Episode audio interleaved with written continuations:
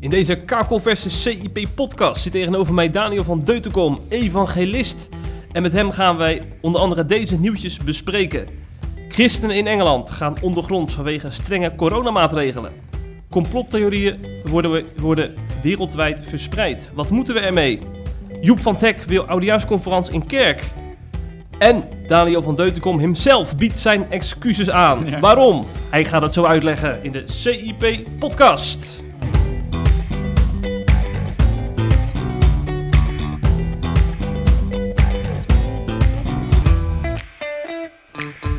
Daniel. Hoi. Mooi dat je hier bent. Ja, leuk om hier te zijn. Ja, jij bent evangelist, als ik net al zei. Volgens mij ben je ook aanbiddingsleider. Klopt. Ja, fulltime. Ja, een heel aantal mensen zal jou kennen. En we hebben het net al even over gehad, hè, buiten de podcast om. Jij bent natuurlijk hoofdrolspeler geweest in een bekende documentaire van Vice. Ja. Over de Pinkstergemeenschap waar je onderdeel van uitmaakt. Zondagskinderen heet die. Zondagskinderen, ja. Kun je nog kort toelichten waar die docu over ging voor de mensen die het allemaal gemist hebben? Ja, de docu is gemaakt door documentairemaker Karsten de Vreugd. En Karsten, via kwam hij op mijn pad. Want zijn ouders die kennen mij. En Karsten die was vroeger gelovig, opgegroeid in een Pinksterkerk. Uiteindelijk heeft hij daar afstand van genomen. Maar hij had altijd wel een fascinatie. En zodoende heeft hij besloten, hij ook omdat hij zag dat heel veel mensen in de mainstream cultuur, seculiere cultuur, Pinkster-christendom helemaal niet snappen. Want ze hebben al een stereotype beeld van banken en van orgels. En de Pinksterwereld is toch een beetje gek, een beetje anders. Ja. En hij dacht, oké, ik kom er wel vandaan. Ik heb sommige kritiek erop, maar ik moet het gaan uitlichten. En dus de documentaire laat een beetje de beleving van een Pinksterchristen zien. En daarin word ik uitgelicht, maar ook andere mensen zoals Martin Kornstra. En wonderen komen langs, evangelisatie komt langs. Dus typisch Pinkster dingen. Ja, zeker, zeker. Opwekking komt langs. En als we googelen op Daniel van Deutekom Zondagskinderen, dan kunnen we die docu nog vast nog wel vinden. Absoluut. Ik denk dat Google hem ook wel vindt voor je als je alleen Zondagskinderen tikt. Nou, een aanrader voor onze luisteraars bij deze. Maar we gaan eerst natuurlijk beginnen met onze wekelijkse rubriek, de ergernis van de week.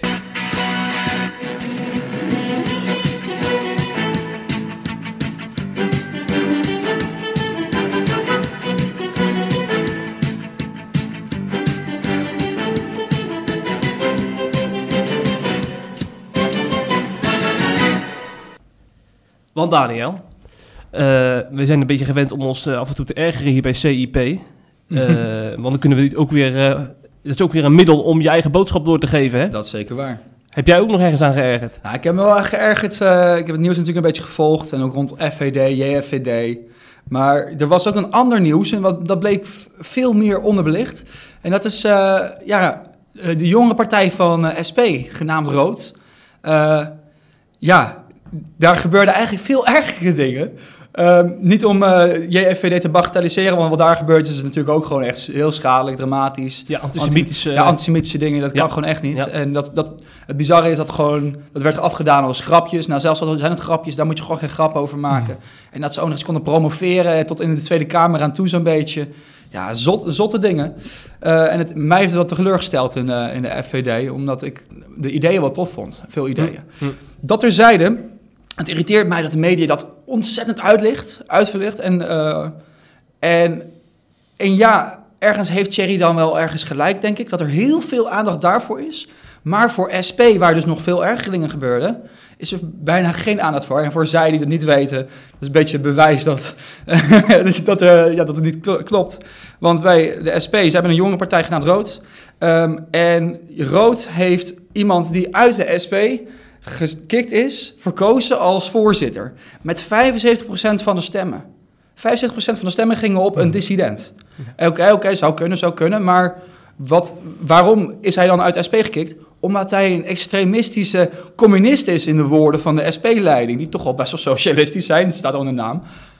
Een extremistische communist die met geweld flirt, wordt er 75% van de jongeren van SP verkozen. Dat is bizar. En dat is niet incidenteel, dat is systemisch. Dat is gewoon heel die club bijna, is dus communist. Ja. En communisme is niet voor niets verboden in het Oostblok. En ik zou zeggen, het moet ook verboden worden in Nederland, zoals nazisme ook verboden is. Want communisme heeft voor misschien wel 140 miljoen doden geleid vorige eeuw en nazisme 40 miljoen of zo. Ik bedoel, het zijn twee gruwelijke ideologieën. En Polen en Oekraïne en zo, zij hebben het door. Ze hebben gewoon communisme verboden. Ze dachten van weg ermee.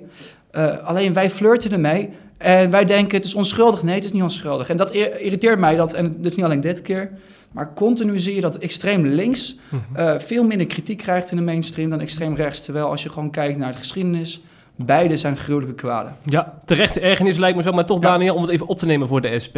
Ik zag wel dat zij, in tegenstelling tot FVD, wel hadden ingegrepen. Dat is waar. De financiën naar die jongerenclub hebben stopgezet bijvoorbeeld. Dat is goed, ja, dat is waar. Dat is zeker waar. Alleen dat het überhaupt uit handen had kunnen lopen en dat er dus een ideologie heerst binnen dat clubje. Mm-hmm. Wat, ja, super intolerant is, super totalitair, anti-Nederlands. Ja. En dat zover überhaupt had kunnen komen. Ja, dat geeft te denken. Ja. En dan denk ik van, ja, oké, extremisten zijn dus ook op links, en niet alleen op rechts. Mm-hmm. En dat plaatje wordt denk ik in mijn ogen een beetje onderbelicht in de Nederlandse media. Ja.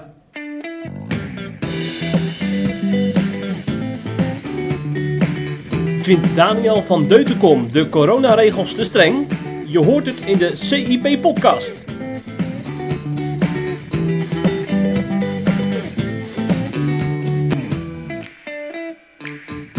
Zeg, wij gaan natuurlijk zo wat nieuws bespreken. We hebben één hoofdnieuwtje waar we wat langer bij gaan stilstaan. Dat is nieuws wat eigenlijk al langer gaande is, hè, sinds corona.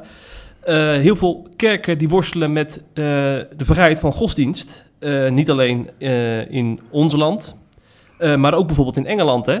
Daar zijn christenen zelfs ondergronds gegaan en houden ze illegale bijeenkomsten. Ja, omdat het niet mogelijk is om met een gemeente, zelfs met een klein gemeentetje, samen te komen. Ik las bijvoorbeeld van een kerk, die kwamen met 15 mensen samen. Er waren allemaal mensen die betrokken waren bij een livestream. En die werd dan stilgelegd door 9 agenten, omdat ze vonden dat 2 mensen genoeg zijn om die livestream te regelen. Nou, uiteindelijk hebben ze zelf een excuus aangeboden, want dat ging wel heel erg ver. 9 agenten, dat is ook bijna illegaal, dus we zouden gewoon bij elkaar zijn, toch? Prachtig dit. Maar het geeft wel aan wat er gaande is, hè? Ja, 122 zeker. Kerkleiders in Engeland die zijn een juridische procedure begonnen, omdat ze die vrijheidsinperking veel te ver vinden gaan. En één voorganger zegt zelfs dat de gemeenteleden aangeven dat het voelt alsof ze de ondergrondse kerk in China zelf zijn. Ja. Hè? Het is een Chinese toestand eigenlijk waar ze over spreken. En ook in Frankrijk is van alles gaande. Daar, zeg maar, de soort Franse Raad van State die heeft aangegeven dat het beperken van 30 bezoekers naar de kerken dat veel te ver gaat. Ja. En als zo'n Raad van State dat zegt, dat geeft wel wat aan. Hè? Dat is echt een onafhankelijk adviesorgaan voor de overheid. Dus dat moeten ze ook echt serieus nemen. En ook in Nederland kennen we de klachten, hè, van mensen die vinden dat het allemaal veel te veel ingeperkt wordt, die vrijheid van godsdienst. Is dat ook jouw ervaring? Nou ja, het is mijn ervaring. Ik vind wel dat het een beetje aan het bekruipen is in Nederland. Ook uit persoonlijke ervaring kan ik dat wel zeggen. Gelukkig hebben we het in Nederland nog niet zo slecht als in China of Noord-Korea of in de westerse wereld op plekken zoals Australië. Of Nieuw-Zeeland of Californië. Dus er zijn genoeg voorbeelden om aan te wijzen van het kan nog slechter. In Californië mag je niet eens überhaupt samenkomen binnen. Ja. Dus mocht je al een tijdje niet zingen en nu hebben ze sinds een paar maanden mag je überhaupt niet meer samenkomen om überhaupt samen te komen. En dat is vrij, vrij bizar. Daarom heb je dus ook die grote beweging Let Us Worship daar. En in Nederland is dat gelukkig wat minder. Het is minder aan het oppervlakte. Je zijn vooral adviezen, hè, aan kerken. Ja, het is adviezen, maar uit persoonlijke ervaring kan ik wel zeggen, er gaat wel een druk vanuit de overheid. En er gaat een druk vanuit de media die echt ongezond is. Want vrijheid is niet alleen maar gegarandeerd door juridische kaders, maar ook door mensen die vervolgens ernaar handelen. En wat ik zie, ik heb zelf 2 bijeenkomsten gehad de laatste tijd. Eentje in Amersfoort en eentje komt er binnenkort aan in Kampen, 19 december. Gaan we samen God aanbidden. En ik heb net nog met Kampen gebeld. En wat zegt Kampen? Ja, liever hebben we dat eigenlijk niet voor de beeldvorming. Liever kan je niet naar een andere plek gaan. En wij proberen al aan de buitenkant van de stad iets te regelen, maar dan nog steeds proberen ze, zeg maar, ons ervan overtuigen gaan naar een andere plek. Maar voor de duidelijkheid, dan blijf je wel binnen de regels als je zo'n dienst organiseert. Ja, we blijven allemaal binnen de regels, maar je ziet dus dat ambtenaren hun best doen om ondanks de regels, want dan zeggen ze wel, dat heb ik ook bij Amersfoort gehoord, ja, je hebt godsdienstvrijheid, maar. En het is altijd die maar. En het zijn hele ongemakkelijke gesprekken die je dan voert met ambtenaren. Want die zeggen dan wel van, ja, je hebt godsdienstvrijheid, maar we moeten dit helemaal juridisch gaan bekijken. Hoezo juridisch gaan bekijken? Gewoon, de grondwet is toch gewoon duidelijk. We hebben toch ook allemaal gehoord van de overheid, van het kabinet, dat aan onze grondrechten, vooral aan onze religieuze grondrechten, niet getart wordt, ondanks de noodwet. Dus waarom wordt er dan zo moeilijk gedaan van ja, we moeten een week lang dit gaan vergaderen, aan juristen voorleggen, et cetera. Ze willen het zo moeilijk mogelijk maken. En als het hier al bij begint, dan denk ik van waar gaat het heen? Ja. En ja, sorry, maar ik zie gewoon dat er vrij weinig draagvlak is in een seculiere samenleving om de grondrechten van christenen hoog te houden, want ze hebben er zelf geen baat bij. Nou, ik vraag me wel even af of het echt specifiek op christenen gericht is. Hè? Want als ik kijk naar hoe ze bijvoorbeeld theaters en horeca aanpakken, en denk ik ook dat van, dat gaat ook wel ver allemaal. Dat is waar. Ja, goed punt. Alleen, ik ervaar wel dat er naar christenen nog minder begrip is. Omdat ze misschien ook niet snappen wat überhaupt een kerkdienst is misschien. Ja, ik bedoel, ik moest op een gegeven moment bij de aanvraag naar Amersfoort. Dat was dus een godsdienstige manifestatie. Dat kan je gewoon aanvragen bij de gemeente. Moest ik op een gegeven moment helemaal gaan omschrijven wat de liturgie was, wat het vorm was, wat de opzet was, welke organisatie het was. Ja. En ja, dus toen moest ik een aantal organisaties gaan opschrijven, moest ik de liturgie gaan uitwerken, moest ik gaan zeggen, deze gaat openen. Evangelist Daniel van Deutekom, zo noem ik mezelf nooit, maar evangelist Daniel van Deutekom gaat voor in het woord, weet je wel. Echt. En op het einde foto en groet, weet je wel. Ja, dat zijn helemaal niet evangelische, charismatische termen, maar ik heb hem maar gebruikt. Ik had hem net niet de kerkbanken erbij gehaald, maar ik heb het maar gebruikt. Omdat, dat zijn de termen die ze begrijpen. En toen ik begon over een drumstel en dingen, toen zeiden ze, maar is dat niet een evenement? Nee, kom eens een keertje bij ons langs in de kerk. Toen we begonnen over belichting. Is het niet een evenement? Nee, kom eens een keertje langs bij ons in de kerk. En dus, toen zeiden ze, ja, maar dan moeten we wel juridisch gaan doornemen en dit en dat. Ja, goed, het is allemaal niet heel grootschalig of heftig, maar je ziet gewoon dat er een stuk spanning is. En dat geeft wel onzekerheid. En dat geeft ook al te denken, ook als je naar het buitenland kijkt, inderdaad naar Engeland en dergelijke, dat kerken gewoon überhaupt niet meer samen kunnen komen, of dat politieagenten gewoon de kerk ontheiligen door als overheid, als staat, de kerk binnen te dringen. Ja, dat zijn kwalijke dingen. En ik denk dat het goed is als we daar altijd op zijn. Ja. Duidelijk dat angst er in ieder geval regeert in heel veel hoofden van ambtenaren. Ik moest ook nog even denken toen ik deze berichten las aan die demonstratie die jullie een tijdje geleden hielden in Arnhem. Hè? Om even het geheugen van mensen op te frissen. Wat was er toen aan de hand? Ja, maar noem het liever niet een demonstratie, maar een actie. Maar het was, juridisch gezien was het een betoging, was het een demonstratie. Maar we kwamen met zo'n 50, 60 man samen en dat was echt begin juni. Dus we waren er vrij vroeg bij. Wij zagen gewoon dat de overheid te weinig omkeek naar de negatieve, naar de keerzijde van alle maatregelen. Dus, want die keerzijde is? Heel veel dingen economisch natuurlijk, maar een aantal van de initiatiefnemers die hebben ook connecties of die werken ook binnen de geestelijke gezondheidszorg. En die zien gewoon dat de wachtlijsten ook daar uitpuilen. Dramatische schrijnende gevallen van mensen die bijvoorbeeld syndroom van Down hebben, 23 jaar oud zijn en gewoon 7, 8... 10 weken lang hun ouders niet kunnen zien, laat staan knuffelen. In de eerste golf bedoel je of nu nog steeds? In juni en zo. En toen dachten we van, we moeten gewoon even een statement maken. Alleen we wilden niet schoppen tegen de overheid. We wilden gewoon een positief statement maken van, wij geloven dat wij ook om deze mensen mogen omzien. En we mochten uiteindelijk niet zingen. We moesten mondkapjes op, terwijl niemand toen nog mondkapjes op had. We moesten op 1,5 meter staan. Nou, dat vond ik nog geen ramp. Maar dat we mondkapjes op moesten in de buitenlucht, terwijl niemand mondkapjes op had. Midden in de zomer, echt niemand. We hebben de hele dag niemand gezien in de binnenstad van Arnhem. En we mochten niet zingen, weet je. Dat ik denk van, ja, dat was van, voelde wel echt als een flinke inperking van onze vrijheid. Ja. Maar het was wel goed om dat gewoon dat signaal te geven. Ja, dan merkte ik ook aan reacties, want we hebben natuurlijk ook een artikel daarover geplaatst, over jullie actie. En dan merkte ik ook aan reacties van christenen dat sommigen een beetje de indruk kregen dat jullie het coronaprobleem bagatelliseerden door deze actie op touw te zetten. Snapte je die kritiek? Ja, dat is een generalisering die ik eigenlijk de hele tijd zie in de samenleving. En dat verziekt het debat. Dat mensen terecht de kritiek op coronabeleid op één hoop gooien met doemdenkerij. Ja, want jullie zeggen niet alle maatregelen overboord, dat zeggen jullie niet. Dat zeggen wij niet. Nee, dat is niet waar wij voor staan, dat is niet waar ik voor sta en met mijn organisaties. Want ik geloof echt dat corona wel echt dodelijker is dan de gemiddelde virussen. Alhoewel ik wel van mening ben dat het minder dodelijk is dan wat veel mensen denken. Er zijn onderzoeken geweest bijvoorbeeld van Maurice de Hond, peilingen geweest ook van andere mensen. En die zeggen dat de gemiddelde persoon zijn eigen sterftekans met een factor van 100 overschat. Niet 10 of 5 of 3 of 2, 100. Oftewel, de angst is groter dan de realiteit. Betekent niet dat we daardoor roekeloos moeten zijn en zo. Maar wij zijn niet tegen maatregelen. We zijn wel tegen het tekort aan afweging van kosten en baten. En dat dat knelt bij ons. En gelukkig, wij voelen ons gesterkt omdat het bij heel veel mensen knelt. Ja. Als je bijvoorbeeld ook hoort over Japan, kwam gisteren naar buiten. In Japan afgelopen maand zijn er meer zelfmoorden gepleegd, vooral door jongeren, dan een aantal coronadoden. In 1 maand tijd, meer dan 1 jaar tijd aan coronadoden. Dan denk ik van ja, er zijn grotere issues in de wereld en die raken nu helemaal ondergesneeuwd. En dat is spijtig. Ja, en daar wijzen jullie dan op met dit soort acties? Ja, daar wijzen we op. Ja. En ook dat het zo belangrijk is om niet alleen fysiek gezond te zijn, maar ook mentaal gezond. Ja. En dus in contact te staan met Jezus. Ja. Ja. Maar goed, we hebben nu over een actie van een hele tijd geleden. Kunnen we nog meer van jullie verwachten? Want jullie hebben ook echt een beweging, hè? Die met meerdere mensen die hierachter staan. Ja, nou goed, dat was een eenmalige actie uiteindelijk. Maar vanuit mijzelf en samen met een aantal vrienden hebben we wel iets anders opgezet. Dat is een iets andere insteek. Laat ons aanbidden heet dat. En via laatonaanbidden.nl kunnen mensen meer informatie zien. En eens in de maand proberen wij een aanbiddingsactie te organiseren. Een aanbiddingsbijeenkomst in de buitenlucht. Voor de mensen die niet meer durven aanbidden binnen.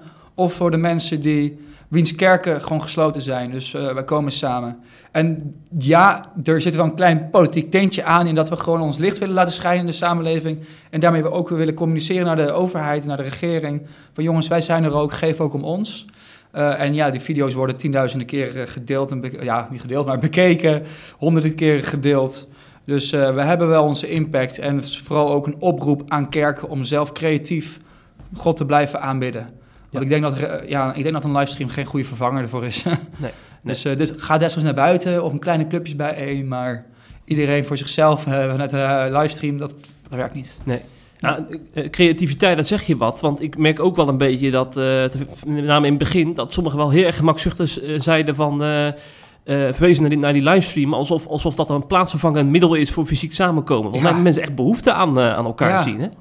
Ja.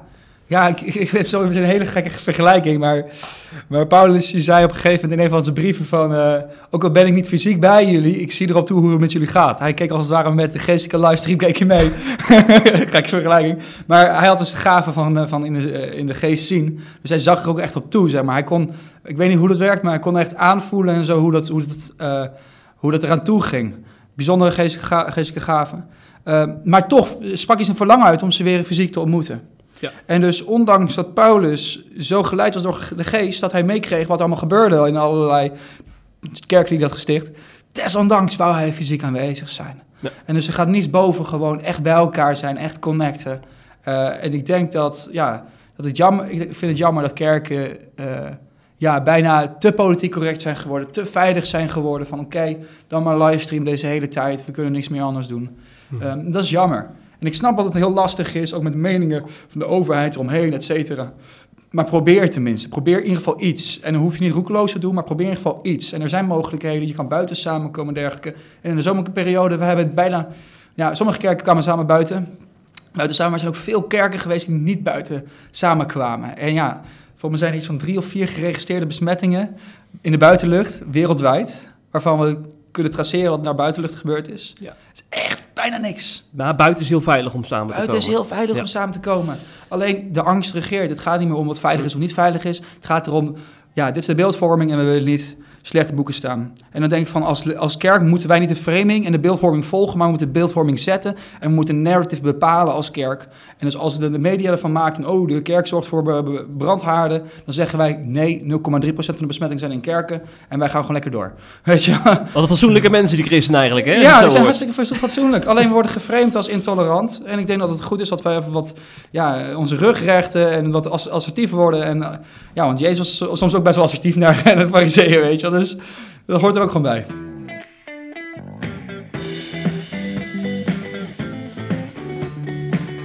Het laatste nieuws uit christelijk Nederland bespreken we in de CIP-podcast.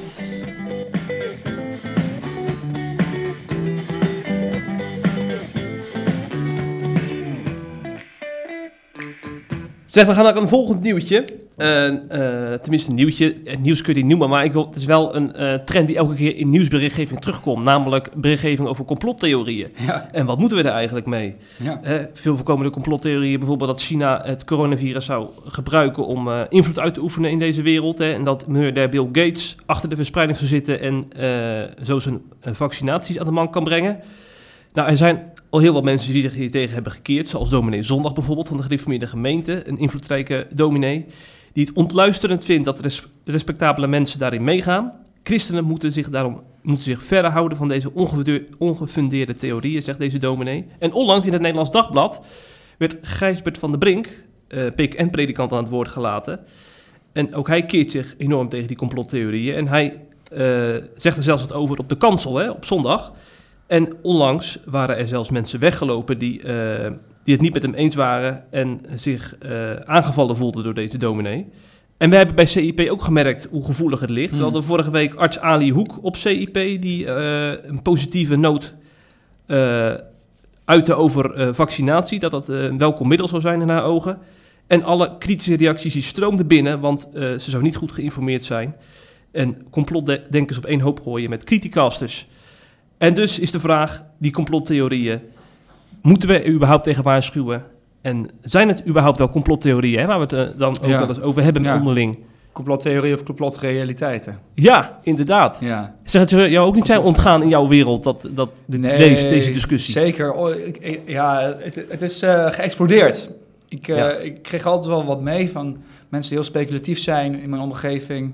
En die dan altijd weer met de nieuwste nieuwtjes of misschien wel nepnieuwtjes komen. En vaak is het dan een mix van de twee, weet je, dat het gewoon allemaal in pot nat is. Dat heb ik altijd wel meegekregen, maar de afgelopen maanden tijdens de coronacrisis is natuurlijk wel geëxplodeerd. En ook ergens begrijpelijk, zoals NOS dan ook zo zegt. In tijden van crisis zijn mensen geneigd om te speculeren of zijn mensen geneigd om ergens houvast in te vinden. Tegelijkertijd moet ik wel zeggen dat in mijn ogen de mainstream media er totaal niet goed aan heeft gedaan door alles weg te zetten als complotgekkies. Want we zien dus nu bijvoorbeeld dat virologen ook erkennen dat de PCR-test niet onfeilbaar is, feilloos is, maar dat er ook een aantal issues mee zijn. Met name dus ook dat als je positief getest wordt, dat het niet bewijst dat je ook daadwerkelijk besmet bent. En dat het ook kan gaan om oude RNA-deeltjes die in je systeem zitten. Daar komen ze nu mee van dat klopt. Terwijl de complottheoristen dat al maanden roepen. Ja. En dus zo zie je dat het gesprek, het dialoog over onderzoeken en wat dan ook, is zo gepolariseerd en ook ergens gepolitiseerd, dat we heel moeilijk nog een dialoog kunnen hebben over de objectieve feiten. Want het is al heel gauw, maar dat is complot. Of maar dat zijn de schapen van de mainstream media. En die polarisering vind ik zeer schadelijk. Alleen ik moet wel zeggen, ik denk dat het voornamelijk wel komt vanuit de mainstream die in mijn ogen te weinig kritisch denkvermogen heeft, te weinig zelfreflecterend vermogen heeft. En ik snap dat sommige luisteraars hier misschien totaal niet mee eens zijn, dat ze denken, Daniel is ook een complotgekkie. Zo werkt het dan, hè? Ja. Ga je iedereen weer stoppen in hokjes en vakjes. Zeker. Maar weet je, ik ben geen complotdenker, maar ik zie wel dat er veel dingen zijn in het verleden die ook gelabeld werden als complottheorieën. En ondertussen zijn ze de realiteit. Dus laten we een klein beetje nuchter zijn. Een aantal voorbeelden. Misschien heb je al eens gehoord van het Gulf of Tonkin incident. Dat is het schietincident tussen Vietnam en de Verenigde Staten, wat resulteerde in de Vietnamoorlog. In de Amerikaanse media werd het groot en breed uitgelicht. Kijk jongens, we worden aangevallen door Vietnam. Bleek uit gelekte documenten uit de NSA uit 2004. Ja, dat is nooit in het nieuws geweest, maar het is gewoon wel te verifiëren. Google het. Sommige artikelen zijn erover geschreven in de mainstream media. Blijkt uit de gelekte documenten van de NSA dat het allemaal verzonnen is. Het was gewoon verzonnen, zodat ze een reden konden vinden om de communisten te verdrijven uit Vietnam en macht te laten nemen in Azië. Oh, wow, de Vietnamoorlog. Verzonnen reden om mee te beginnen. Wat dachten we van de Irak-oorlog? Weapons of mass destruction. Grote wapens. Helemaal niks aan de hand. Sterker nog, het was toen al duidelijk dat er vrij weinig aan de hand was. Want de terroristen van 9/11, die kwamen niet uit Irak, maar kwamen uit andere dingen. Waarom vielen we Saudi-Arabië niet binnen? Nee, waarom Irak? Oh ja, olie. Weet je wel, en er was een dictator, dus in de beeldvorming konden we beter. Er zijn een aantal van die complottheorieën geweest die ondertussen complotfeiten zijn. En ik denk dat er in de mainstream vooral te weinig erkenning voor is. En als er geen erkenning voor is, wat krijg je dan? Dan krijg je al gauw dat mensen dan vervolgens in hun eigen hoekje gaan zitten. En extremer worden, want ze krijgen geen erkenning voor de dingen die ze terecht benoemen. Ja, maar wat ik me dan toch afvraag, Daniel... Je maakt terecht onderscheid tussen gezond wantrouwen. Hè? Want als je gezond wantrouwen hebt, dan ben je kritisch. En dan kun je ook dit soort dingen aan de kaak stellen. Maar er zijn ook mensen die echt letterlijk alles wantrouwen. En dan bijvoorbeeld stellen dat de Nederlandse overheid het slechtste met ons voor heeft. En dat er een agenda achter zit, weet je wel, achter die coronamaatregelen. Ja, dat is schadelijk. Ja. Hoe kun je dat soort dingen dan echt van elkaar scheiden? Want dat is lastig. Dat is lastig en het vergt dus kritisch denkvermogen. En ik geloof dat als we kijken naar de mainstream cultuur, de popcultuur, dan worden we niet echt... Er wordt niet echt beroep gedaan op ons kritisch denkvermogen. Kijk gewoon naar de kunst die we creëren tegenwoordig, de muziek die we maken, de programma's die langskomen. Je hebt er niet heel erg kritisch denkvermogen voor nodig. Sterker nog, we noemen het amusement. Amusement betekent letterlijk, als je kijkt naar de etymologie van het woord, betekent niet nadenken. Dus wij worden gevoed met niet nadenken. Denk niet na, wees niet kritisch. En we zijn dus zo niet getraind in kritisch nadenken. Ook de mensen die in de complothoek zitten, denk ik, dat wanneer er alternatieve feiten komen, dat of het wordt meteen bij voorbaat afgeschreven, of bijvoorbeeld het wordt meteen geaccepteerd. En ik vind dat gewoon heel schadelijk. Ik vind het heel toxisch. En ik snap ook dat niet iedereen heel erg hoog opgeleid is. Dus misschien dat kritisch denkvermogen niet heeft meegekregen. Maar ik zie ook veel hoogopgeleide mensen. En ook die zie ik gewoon een kamp kiezen, in plaats van dat ze kritisch de feiten zitten te bekijken. Ja. En dus een hele hoop kuddegedrag, te weinig degelijk onderzoek en te weinig lef en durf om conclusies te trekken die sociaal onacceptabel zijn. Tegelijkertijd, om to the point te komen, complottheorieën kunnen wel degelijk gevaarlijk zijn. We hebben het natuurlijk gezien bij Nazi-Duitsland. Er waren 1 miljoen complottheorieën rondom de Joden. Zeker. En die antisemitische complottheorieën, die lurken nog rond het internet. Ik kom ze wel eens tegen, zeg maar, als ik gewoon een deep dive aan het doen ben, gewoon voor de lol, weet je, wat speelt er allemaal? En dat verbaast me ook, gewoon dezelfde theorieën, antisemitische theorieën komen absoluut nog steeds voor in bepaalde kringen. Zowel, en het is gekke, zowel extreem links als extreem rechts heeft er last van antisemitisme. Dus we moeten gewoon kritisch zijn, maar we moeten niet het dialoog weren en mensen complotgekkies noemen of schapen noemen. Dat is gewoon schadelijk. Ja. Ik denk dat die complottheorieën ook nog wel aan bod zullen komen in de oudejaarsconferentie van Youp van 't Hek. Ja. Want binnenkort is het weer zover en dan is het 31 december. En normaal gesproken natuurlijk een knettervolle zaal in Carré als Youp van 't Hek optreedt en zijn oudejaarsconferentie geeft. Maar we zitten nu in coronatijd en dan mag je maar 30, maximaal 30 mensen bijeenkomen, ook in theaters. Mm-hmm. Ja, en volgens Youp werkt dat helemaal niet bij een oudejaarsconferentie. Er zijn er een paar mensen die een beetje gaan lachen en dat komt natuurlijk helemaal niet over. Dat komt helemaal kaal over. Ja. Dus hij voor de grap, eigenlijk was in eerste instantie volgens mij een grap, maar het is nu toch echt serieus, heeft hij voorgesteld om in een kerk op te treden. Want vanwege de vrijheid van godsdienst mag je daar... op papier mag je daar gebruik maken van meer dan 30 bezoekers. Hè? Ik zie het al voor me dat Youp van 't Hek dan in de Baptistengemeente De Verbinding in Amsterdam of zo daar een conferentie geeft. Bot en blij vooraan. Ja. Halleluja. Maar goed, Carlijn Niesink, jongerenwerker binnen de PKN en nummer 19 op de kandidatenlijst van de ChristenUnie, heeft inmiddels een open brief gereageerd op Van 't Hek. En zij heeft in die open brief dus aangegeven dat er inderdaad wel een uitzonderingspositie voor de kerken geldt, maar dat bijna geen kerk daar gebruik van maakt en maximaal 30 mensen toelaat tijdens de diensten. Om zo ook verantwoordelijkheid te nemen in deze coronatijd. En ze zegt dan, beste Youp, zou je misschien nog eens na kunnen willen denken over je verzoek en niet meer dan 30 personen in jouw kerk tussen aanhalingstekens uitnodigen. Dan nemen we allemaal onze verantwoordelijkheid. En ik ben benieuwd of je deze oproep onderschrijft van mevrouw Niesink. En wat jij vindt van dit initiatief van Youp van 't Hek om in een kerk op te treden? Ja, ik vind het lastig, want wat je zegt, ik zei eerder al in dit gesprek, dat ik zie dat er steeds meer controle komt op de kerk. Maar je zei ook terecht, maar het is niet alleen voor de kerk. Het is ook gewoon überhaupt de ondernemingen, kleinschalige ondernemingen. Zeker. Door mijn ouders zijn er ook zwaar door getroffen, zeg maar, dat ze niet meer hun ding kunnen doen, ondernemen. Vanwege, catering valt dan weg. Mm-hmm. Dus ik raak het ook, mij raakt het ook persoonlijk. Ik vind het lastig. Want ergens gun ik ook Youp gewoon die volle zalen. Ja, je zegt die ene keer denk je dan, hè, bij oudejaar.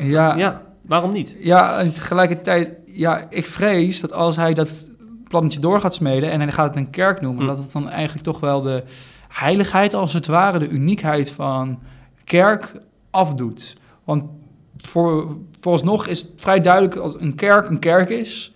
En ze komen samen om de maatschappij te onderzegen te zijn. En natuurlijk elke kerk op zijn eigen manier, eigen visie. Maar dat is een beetje de strekking. En als je vervolgens van kerk een amusement maakt, Ja, hoe goed bedoeld dan ook. Ja, I don't know. Ik vind het kwalijk. En ik kan me voorstellen dat het uiteindelijk ook negatief effect gaat hebben op onze godsdienstvrijheid. Dat er maar de grens verwatert en dan dat vervolgens het argument komt van ja, maar ja, als alles een kerk is, dan is niets een kerk. Weet je dat?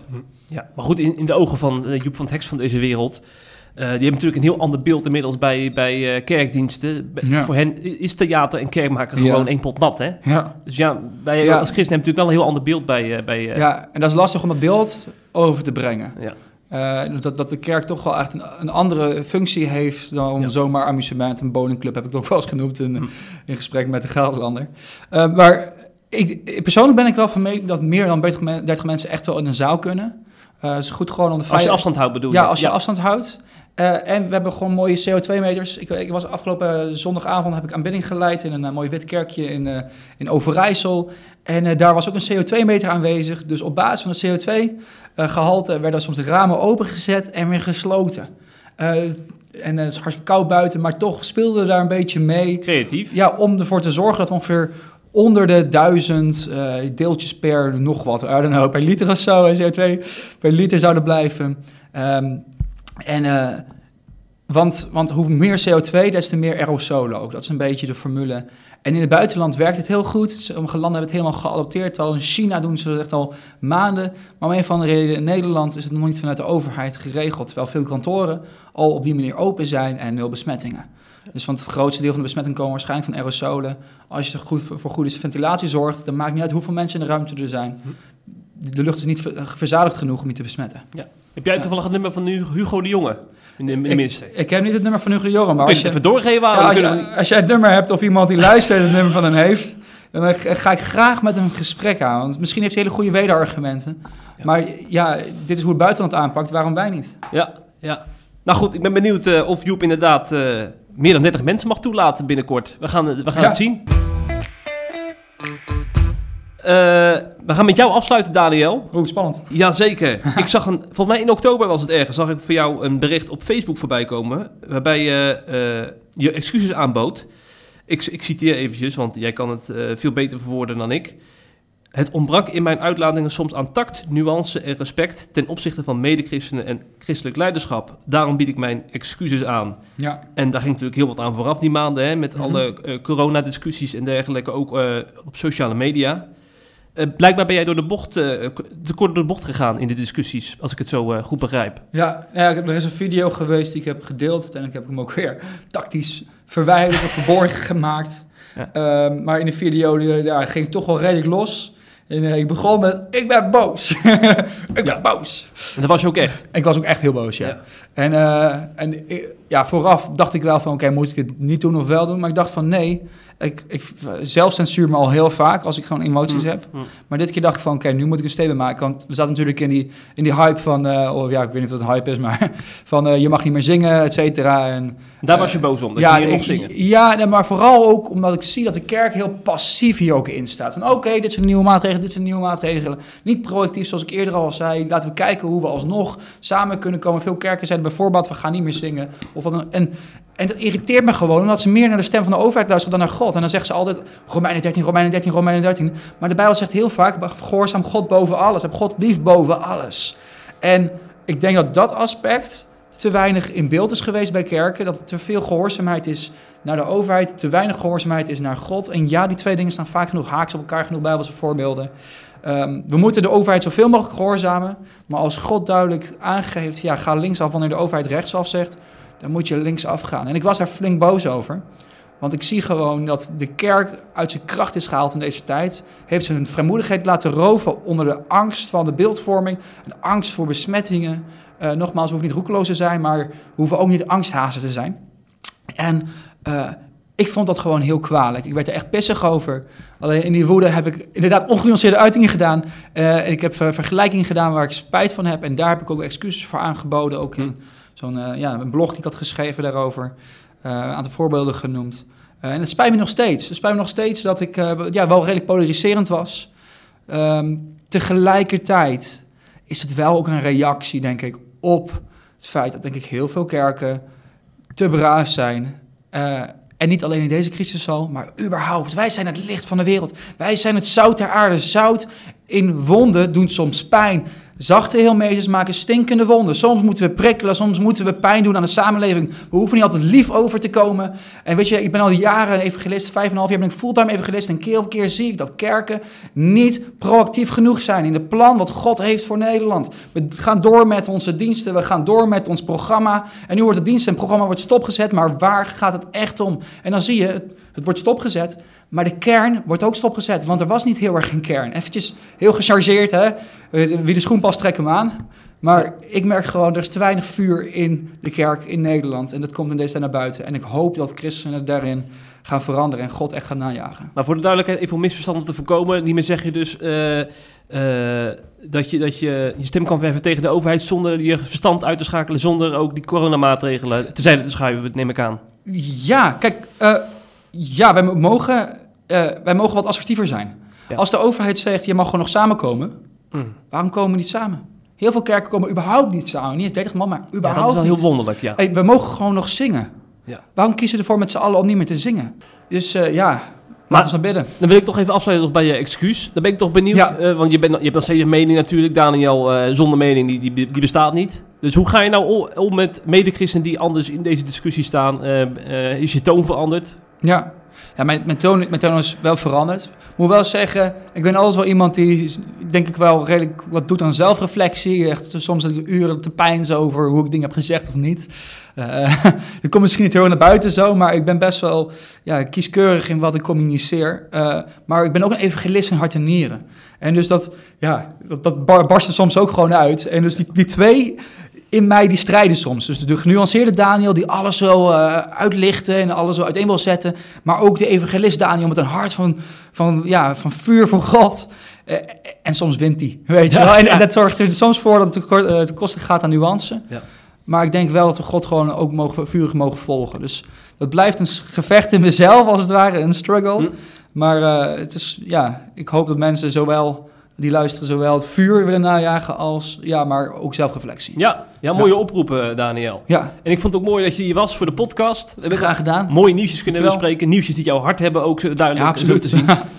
En wij blijven je volgen met CIP. Want op Facebook deel je nog wel eens een filmpje of een mooie blog die we ook interessant vinden. Tof. Dus wij houden contact.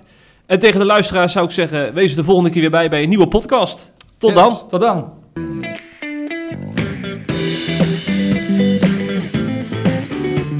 Je luistert naar de CIP-podcast. Volgende week weer een nieuwe aflevering. Wil je onze artikelen lezen? Ga naar cip.nl en word CIP+ lid.